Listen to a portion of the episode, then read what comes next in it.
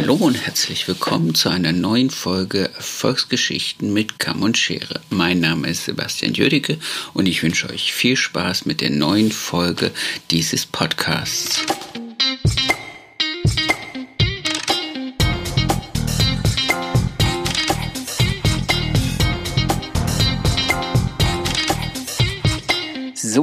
Neue Folge, neuer Gast. Mein Gast heute ist Matthias Moser. Er ist Landesgeschäftsführer des Fachverbands der Friseure hier bei uns in Baden-Württemberg und er gibt uns einen Einblick da rein, ähm, wo der Fachverband, die Handwerkskammer und die Innungen heute stehen, wie sie zusammen verknüpft sind, was sie für unseren Beruf tun, wie sie euch unterstützen, aber auch wie wir als Friseure, die vielleicht nicht innungsgebunden sind, äh, uns für unser Handwerk engagieren können. Deswegen wünsche ich euch ganz, ganz viel Spaß mit diesem Gespräch. Heute mit Matthias Moser vom Fachverband. Viel Spaß! Lieber Matthias, vielen lieben Dank, dass ich diese Zeit hier für mein kleines Podcast-Projekt mit dir verbringen darf. Das Projekt heißt ja Erfolgsgeschichten mit Kamm und Schere. Ähm, Grundidee ist einfach mal der Welt da draußen zu erzählen, dass es nicht nur äh, Friseursalons gibt, die gerade irgendwie in monetärer oder in unternehmerischer, desaströser Lage sind, sondern dass wir eigentlich ein ganz, ganz tolles Handwerk sind und einen ganz, ganz tollen Beruf haben mit auch vielen erfolgreichen Friseuren. Ähm, ich habe jetzt in den letzten Ausgaben auch mal Betriebsberater gehabt. Ich hatte äh, Unternehmensberater, die ein bisschen was über die Branche, über ihren Einblick in die Branche erzählt haben. Und da wir uns ja hier über Fachverbandstagungen und über Arbeit in Erinnerung und über schon ein paar Mal getroffen haben, habe ich gedacht, es ist vielleicht gar nicht so die schlechteste Idee, einfach mal äh, den Landesgeschäftsführer von Baden-Württemberg darüber zu fragen, ähm, wie denn seine Perspektive auf das Handwerk ist, auf unser Handwerk, ist ja dann auch deins, ähm, und ja, die, die Arbeit. Also vorgestellt habe ich dich eben schon mal in, in meinem Intro. Deswegen, wenn du magst, erzähl mal ein bisschen, wie bist du dazu gekommen, hier äh, Geschäftsführer zu werden? Ja, es, es, werden eigentlich dieses Jahr genau zehn Jahre sein, wo ich jetzt beim Fachverband Geschäftsführer bin. Und ähm, ja, ich hatte da eine Anzeige gesehen in der Stuttgarter Zeitung und habe mich drauf beworben. Ähm, mein Werdegang, ich habe ein Studium, ich habe eine Lehre als Bankkaufmann absolviert, komme aus einem äh, mittelständischen Betrieb raus, habe also auch mitbekommen, was es heißt, äh, in einem kleinen Betrieb mitzuarbeiten, wo Familie und Brüder und Schwestern alle mitarbeiten. Und ja, und dann habe ich mich hier beworben beim Landesinnungsverband und es hat wohl gepasst. Sehr schön. Das finde ich cool. Ähm, wo steht denn der Fachverband in der Reihe zwischen der Innung, der Handwerkskammer und dem Zentralverband? Das würde es einfach mal so für die Hörer von dem Podcast ein bisschen zusortieren. Wie ist so da die Hierarchie? Also wir können uns jetzt vorstellen, dass wir sozusagen wie ein Dach sind, ein Dach von einem Gebäude. Das, äh, wenn wir unsere Betriebe ansehen, dann sagen wir, die Betriebe sind unsere Basis, unser Grundfundament, auf das wir aufbauen. Dann kommt unser Fachverband, der vor allem fachlich beraten soll, sagt es auch schon im, im Begriff. Und dann kommt der Zentralverband in Köln und wir sind praktisch auch der Mittler zwischen Bund und Basis. Okay. Der Fachverband berät, liefert Informationen weiter an seine Mitglieder und ja, ist für das Fachliche da. Die Kreishandwerkerschaften und Handwerkskammern haben eher einen anderen Aufgabenbereich, aber gemeinsam sind wir für alle Betriebe da. Also die fachliche, äh, für die fachliche Arbeit heißt also, ihr seid dann auch zuständig zu gucken, wie sieht eine Gesellenprüfung aus, wie sieht eine Meisterprüfung aus, was an fachlichem Know-how wird jetzt heutzutage im Gegensatz vor 20 Jahren sozusagen von einem Gesellen abverlangt. Genau, sowas gibt es bei uns. Und wir haben dazu verschiedene Gremien, man nennt sie Ausschüsse, ein bisschen antiquiert, aber wir haben durchaus ein schön gemischtes Publikum in diesen Ausschüssen, sind alles Ehrenamtliche, alles selbstständige Friseurinnen und Friseure. Okay. Und da gibt es den Bildungsausschuss zum Beispiel, der gerade für die Gesellenprüfungen äh, arbeitet, der praktisch die theoretischen Prüfungen ausarbeitet, ja, für die Prüfungen. Dann gibt es einen Umwelt- und Gesundheitsausschuss, der danach trachtet, dass die Betriebe immer die Hygienekonzepte einhalten. Äh, auf die Sicherheit der Mitarbeiter achten. Dann haben wir den Haushaltsausschuss, der also die Finanzen unseres Verbandes regelt, einen Rechnungsprüfungsausschuss und es gibt auch noch einen Wirtschafts- und Sozialausschuss, also der zum Beispiel auch die Tarifvertragsproblematiken immer wieder als Hauptthema hat. Die dann in die ihr dann aufstellt und dann an mit Verdi ausarbeitet oder ist das so eine Kooperation oder ist das so, wir hätten gern Liebe Verdi, setzt mal um? Äh, es ist eine äh, schwierige Sache. Ähm, leider kann ich es nicht so einfach erklären, aber ich versuche es mal. Ähm, es sind ja durchaus zwei verschiedene Interessenslagen, die da zusammenstoßen. Die Verdi möchte natürlich für die Arbeitnehmer das Höchstmöglichste an Löhnen äh, verhandeln. Und der Fachverband muss natürlich die Arbeitgeberseite vertreten und muss da eruieren, was ist möglich? Was können unsere Betriebe, wir haben ja eine sehr heterogene Mitgliederstruktur, das heißt, wir haben kleine Betriebe, Einmannbetriebe, aber auch größere Betriebe. Und die haben natürlich alle ein bisschen andere Interessen, da sie eben auch andere Gewinnmargen haben oder andere Unternehmenskonzepte haben. Und dafür haben wir dann eben oft unsere Landesversammlungen, unsere Mitgliederversammlungen, auf denen wir dann unsere, also die Abgesandten der Innungen nach ihrer Meinung fragen wie sieht's aus? Gebt uns ein Feedback. Was sagen eure Mitglieder? Und aufgrund dieser Basis und auf der äh, Datenlage des Statistischen Landesamtes gehen wir dann in die Verhandlungen zum Beispiel für einen neuen Tarifvertrag okay. Und vertreten dann die Arbeitgeberseite. Das heißt also, wenn ich möchte, dass äh, sich in unserem Handwerk irgendetwas verändert, sei es jetzt in der Prüfungsausschuss, also sei es jetzt in der, in der Prüfung, wenn ich sage, okay, da kommen, sind jetzt Dinge, die sind antiquiert, die möchte ich nicht mehr drin haben, oder ich sage, okay, ich fühle mich, was weiß ich, in unserem äh, Tarifvertrag nicht richtig repräsentiert, ist mein Weg zu sagen, wie kann ich mich jetzt als Friseur mit einem kleinen Laden, so wie ich, einfach sagen, möchte mich einbringen. Habt ihr jetzt eine Idee? Da wende ich mich an euch und kann dann Teil eines Ausschusses werden oder wie würde ich das machen? Äh, also unsere Ausschüsse sind grundsätzlich auch frei, äh, dass mal jemand mit dazukommen kann. Wir haben aber gewählte Mitglieder in den Ausschüssen. Das heißt, man sollte sich in diese Ausschüsse und Gremien an den Wahlverbandstagen, die alle vier Jahre stattfinden, dann eben von seiner Innung aus oder von seiner Bezirksstelle aus vorschlagen lassen, dass man in so ein Gremien, in so ein Gremium als gewähltes Mitglied mitarbeiten kann und darf.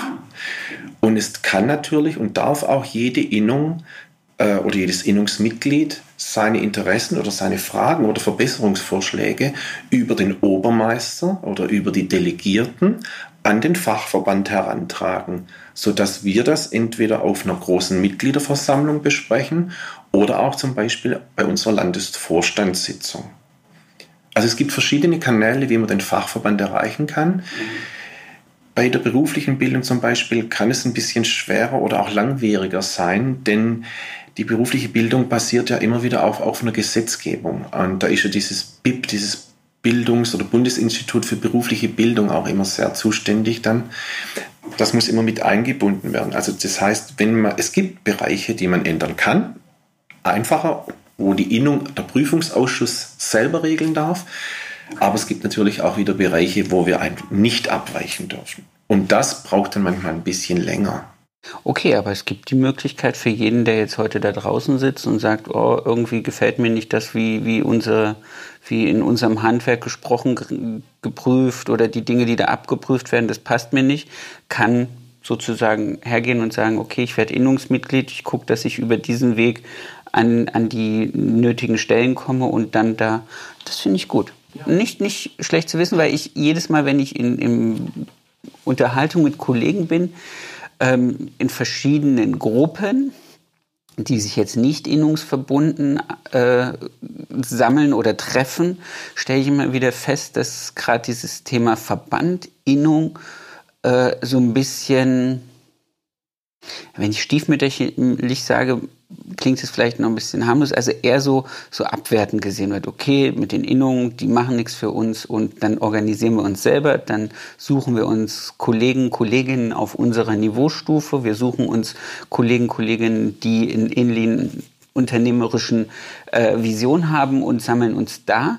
Ähm, das finde ich dann immer ein bisschen schade, weil ich glaube eigentlich, dass wir, wahrscheinlich bin ich noch einer von den wenigen, deswegen bin ich auch Innungsmitglied, ähm, die, die direkte Arbeit vor Ort eigentlich noch als wichtig und vor allen Dingen auch kre kreierend einschätze. Also du triffst den Nagel auf den Kopf. Ich sage mal so, der Fachverband kann eigentlich nur so gut sein wie seine Innungen. Und da gibt es auch ein Sprichwort, das mir immer sehr gut gefällt. Das bringe ich auch immer wieder an. Das heißt, frage nicht, was dein Landesinnungsverband für dich tun kann, sondern frage dich selbst, was du für deinen Landesinnungsverband tun kannst. Weil das Nörgeln oder ach, die da oben oder der Fachverband, was tun die denn für uns? Da muss ich dann auch sagen, das ist von mir eine, auch die Schuld selbst. Ich sollte mich einfach auch informieren. Ich kann nicht erwarten, dass mir immer nur alles geliefert wird, was ich mir gerade wünsche, sondern ich sollte dann tatsächlich hinstehen und sagen, das und das möchte ich. Und ähm, wenn ich dir sagen darf, du bist ja in der Stuttgarter Ludwigsburg-Innung Mitglied und ich muss sagen, da geht ja tatsächlich schon einiges. Also das ist eine sehr quirlige, quirlige Innung und eine spannende. Ich durfte auch schon mal bei einer Vorstandssitzung von euch oder Mitgliederversammlung dabei sein. Und da gibt es natürlich verschiedene Innungen, die aktiver sind und manche, die weniger aktiv sind. Da sage ich aber auch, das liegt dann tatsächlich daran, ob man die Menschen einbindet, ob man sie auch sucht und ob man sie auch mitnimmt und sagt, komm mit in die Innung. Ich zeige dir mal eine Mitgliederversammlung oder wir machen uns mal einen runden Tisch ich weiß nicht, habt ihr diesen Unternehmertisch haben, oder wie das heißt? Diesen, diesen, Beraterkreis, ja. ja. Der ist auch noch regelmäßig. Und das ist auch ein gutes Instrument, finde ich, äh, um, um uns gegenseitig immer mit Ideen anzustupsen, weil der ist auch offen für alle Mitglieder und der ist auch, äh, der ist wirklich quirlig. Also wir haben auch Vertreter der Schule immer eingeladen. Wir haben auch äh, jetzt nicht Friseur-Saloninhaber mit eingeladen, sondern es sind auch einfach nur äh, das eine oder andere ist ein Geselle, der einfach auch mal einen, einen Input mitbringt. Das finde ich, das, das finde ich ganz gut. Ich stelle halt wieder fest, ähm, und das bringt mich wieder auf das, was ich eben schon mal gesagt habe. Ich, ich, wir haben eigentlich Strukturen in unserem Handwerk, die uns ja schon äh, gewisse gewissen Austausch, gewisse Unterstützung immer wieder geben könnten. Wir greifen aber nicht darauf zurück, sondern fangen an, in Form von Intercoiffeuren, in Form von Club der Besten, in Form von ähm, Circle of Excellence, irgendwelche Sachen zu kreieren. Ähm, wie könnte man jetzt zum Beispiel eine Innung zu sowas machen? Also wie kann man eine Innung genauso attraktiv für Mitglieder gestalten, zum Beispiel, ähm, wie so ein Circle of Excellence oder so ein Intercoiffeur-Verein? Also ich das wäre doch eigentlich so meiner Meinung nach der Weg zu sagen, äh, liebe Innung, orientiert euch mal an denen. Die kriegen es ja auch irgendwie hin, dass sie auf einmal Mitgliederzuwachs haben und kein Mitgliederschwund. Und die zahlen auch. Und die zahlen nicht wenig. Ich kann eigentlich nur einen Grund nennen, der, der mir auffällt. Das liegt an den Menschen, an den Personen, an den Persönlichkeiten, die in den Innungen aktiv sind ob die Innung zukunftsfähig, zukunftsträchtig nach vorne schaut, rechtzeitig junge Menschen mit einbindet und ihnen das auch zugesteht und auch zulässt. Denn man vergisst manchmal auch, je länger man so ein Amt bekleidet, dass man denkt, na ja gut, ich habe die Erfahrung, ich kann das. Soll ich mir jetzt das von jemandem Jüngeren sagen lassen, was ich zu tun habe? Ähm, und dieser dieser Gedankengang oder diese Kette an Gedanken finde ich teilweise dann ein bisschen ungeschickt. Das heißt, man sollte immer wieder die Türen aufmachen, Gesellen einladen, junge Meister einladen und sie nicht als Konkurrenz sehen, sondern sagen, das ist unsere Zukunft. Und ich glaube ganz fest daran, dass unser Fachverband und seine Innungen in Baden-Württemberg, was wir in den letzten vier bis fünf Jahren hier geschafft haben, seinesgleichen sucht. Das will jetzt nicht überheblich sein, aber wir bieten enorm viel an, um was auch in den Innungen umzusetzen. Nur es braucht auch Zeit dazu, es braucht Engagement. Und so wie du jetzt deinen Podcast machst, das ist deine Freizeit. Ja. Jede Innungsarbeit ist die Freizeit. Und ihr müsst eure Familie unterbringen, euren Salon, ihr müsst nach eurer BWA gucken. laufende Gewinne noch eurem Personal und dann noch Ehrenamt machen. Das ist die Problematik. Wir sind zwar das Land mit den meisten Ehrenamtlichen auf der ganzen Welt, aber wir brauchen eben junge Leute, die sich freiwillig gern engagieren und nicht gleich danach fragen, was ist mein Benefit dafür. Der kommt dann mit der Zeit. Der Benefit ist dann schon praktisch der Austausch unter Gleichgesinnten, wie du vorher gesagt hast, mit dem Know-how, mit den Ideen, mit einem Unternehmenkonzept. Da gibt es enorm viel.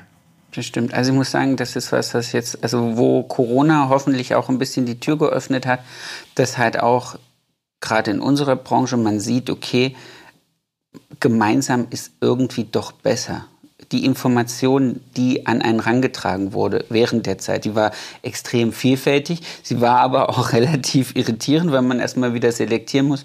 Und da war es natürlich gut, wenn man jetzt, also ich habe jetzt das große Glück, ich kann auf mehrere dieser Kreise zurückgreifen, äh, muss aber auch wirklich sagen, dass in dem Fall auch unser, unser Innungsverband, unsere Beraterkreisgruppe, ähm, mir immer guten Input gebracht hat, mit denen ich dann einfach weiterarbeiten konnte, Kurzarbeitergeld, ähm, Anträge stellen und wie und was und wo, weil das dann auch wieder hier auf Baden-Württemberg gegolten hat. In den anderen Gremien sind Leute aus Sachsen, aus Bayern, aus Brandenburg, wo auch immer her. Da ist es ein übergeordnetes, so ein bisschen wie was passiert im Markt, wo, wo geht es hin?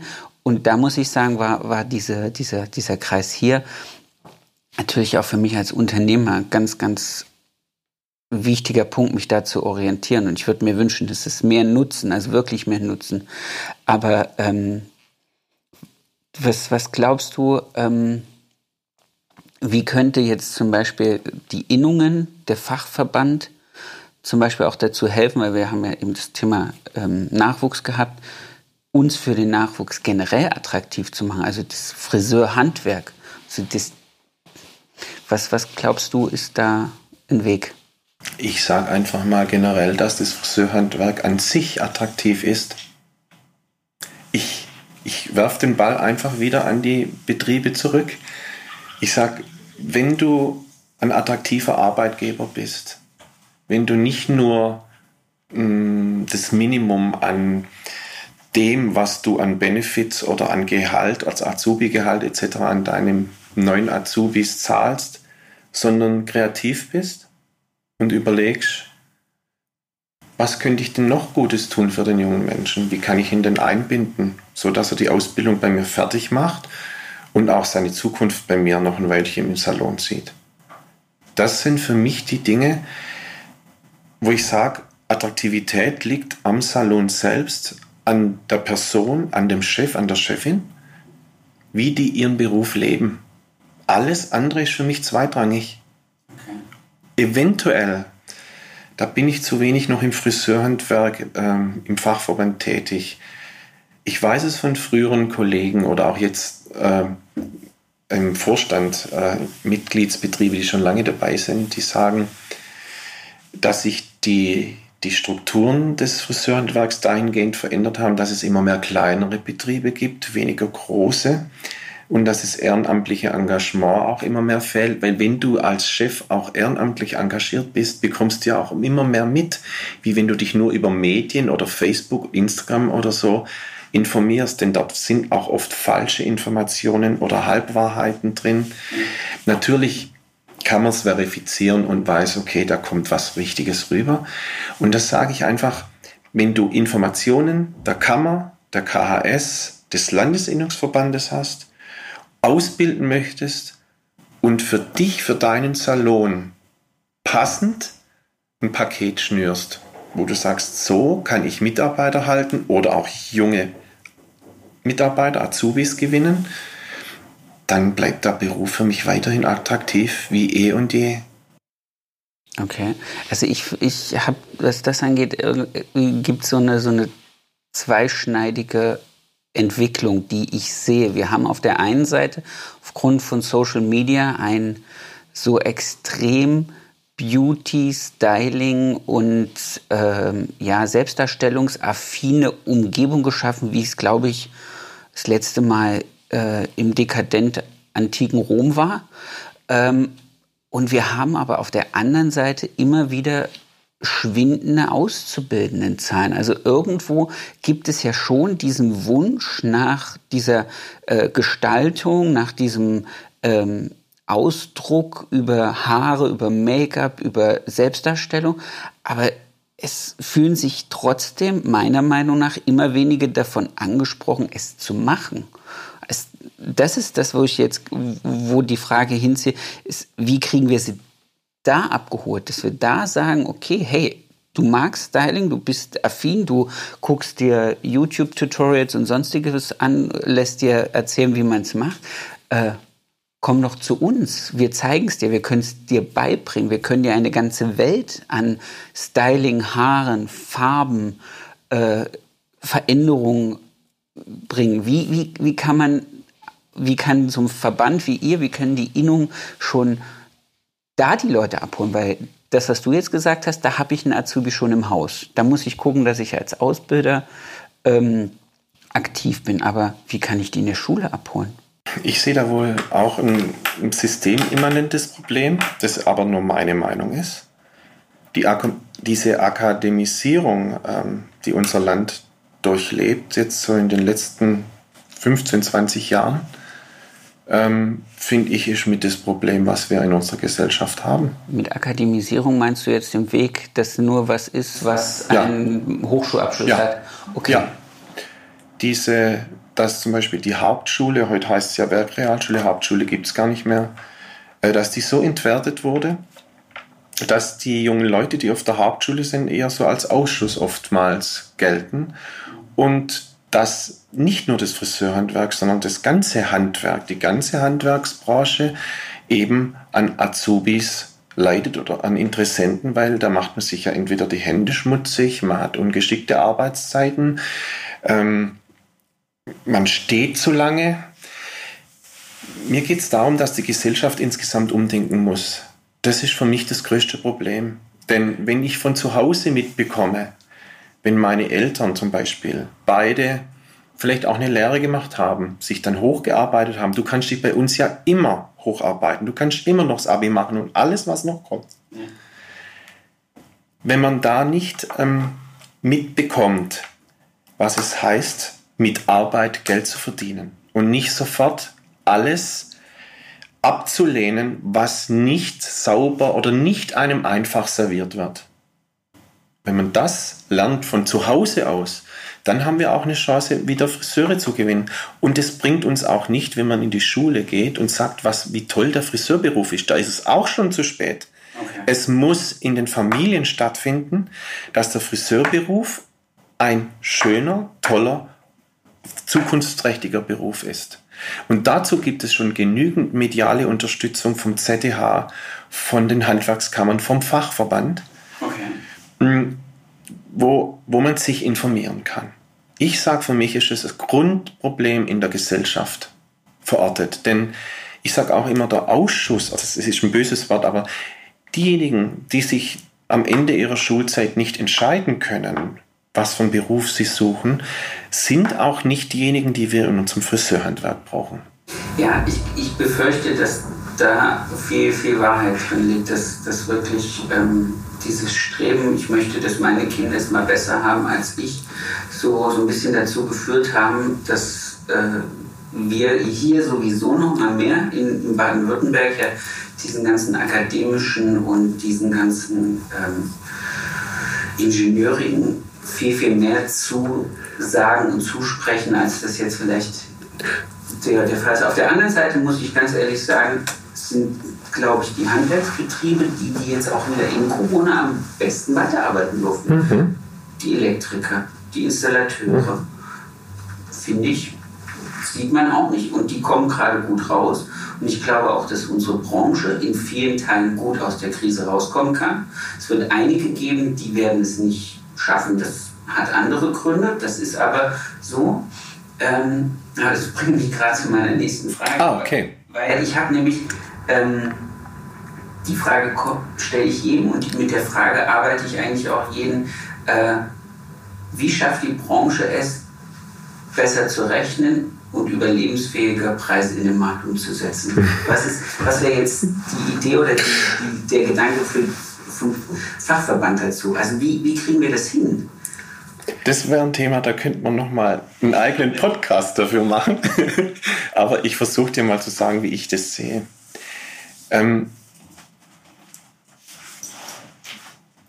es liegt auch an der Tradition des Friseurhandwerks, aber das wisst ihr alle auch, dass das eben früher schon, seit dem Mittelalter oder noch früher, eine andere Werthaltigkeit schon immer hatte wie alle anderen Handwerksbetriebe, Handwerksberufe.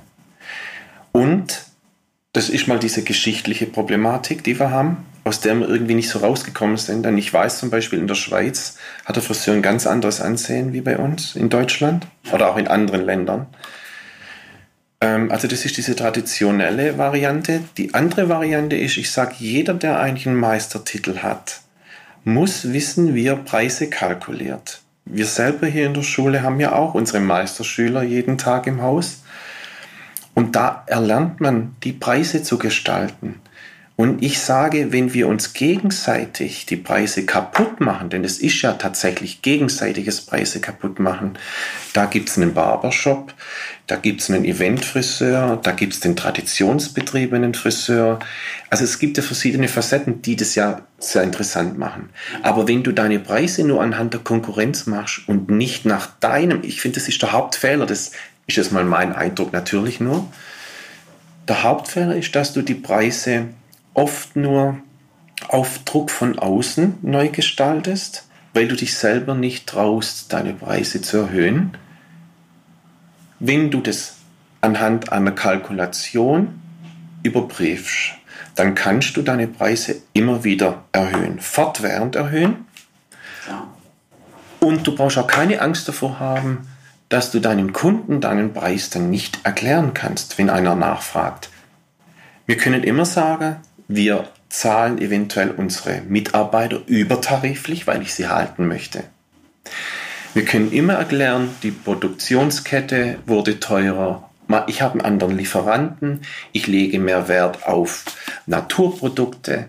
Also man kann ja immer ein Argument aufführen, das die Klientel, also deine Kundschaft zum Beispiel, sucht. Oder du bietest ihnen sogar an, das teurere Produkt, wenn du gut verkaufen kannst. Ja, wenn ich aber auch, da, da sehe ich so ein bisschen die Krux. Es gibt, es gibt genau ähm, diese, diese zwei Punkte. Entweder ist das Produkt zu, zu günstig, das heißt, ich bin fachlich zu gut oder ich bin fachlich für den Preis nicht gut genug. Also ich entscheide mich ja dafür, möchte ich die Qualität, die ich kann, meiner Preisliste wiedergespiegelt haben. Sprich, kann ich das, was ich dem Kunden als Preis sozusagen verspreche, auch umsetzen? Oder bin ich eher jemand, der sagt, äh, mm, mm, weiß nicht ganz genau, ob ich, ob ich das kann, ob meine Kunden bereit sind, den Preis zu zahlen. Und ich gehe eher den Preis unter meine Qualität. Das heißt, ich gebe eine hohe Qualität und einen niedrigen Preis, dann habe ich den Laden voll und am Ende des Tages habe ich trotzdem nichts verdient.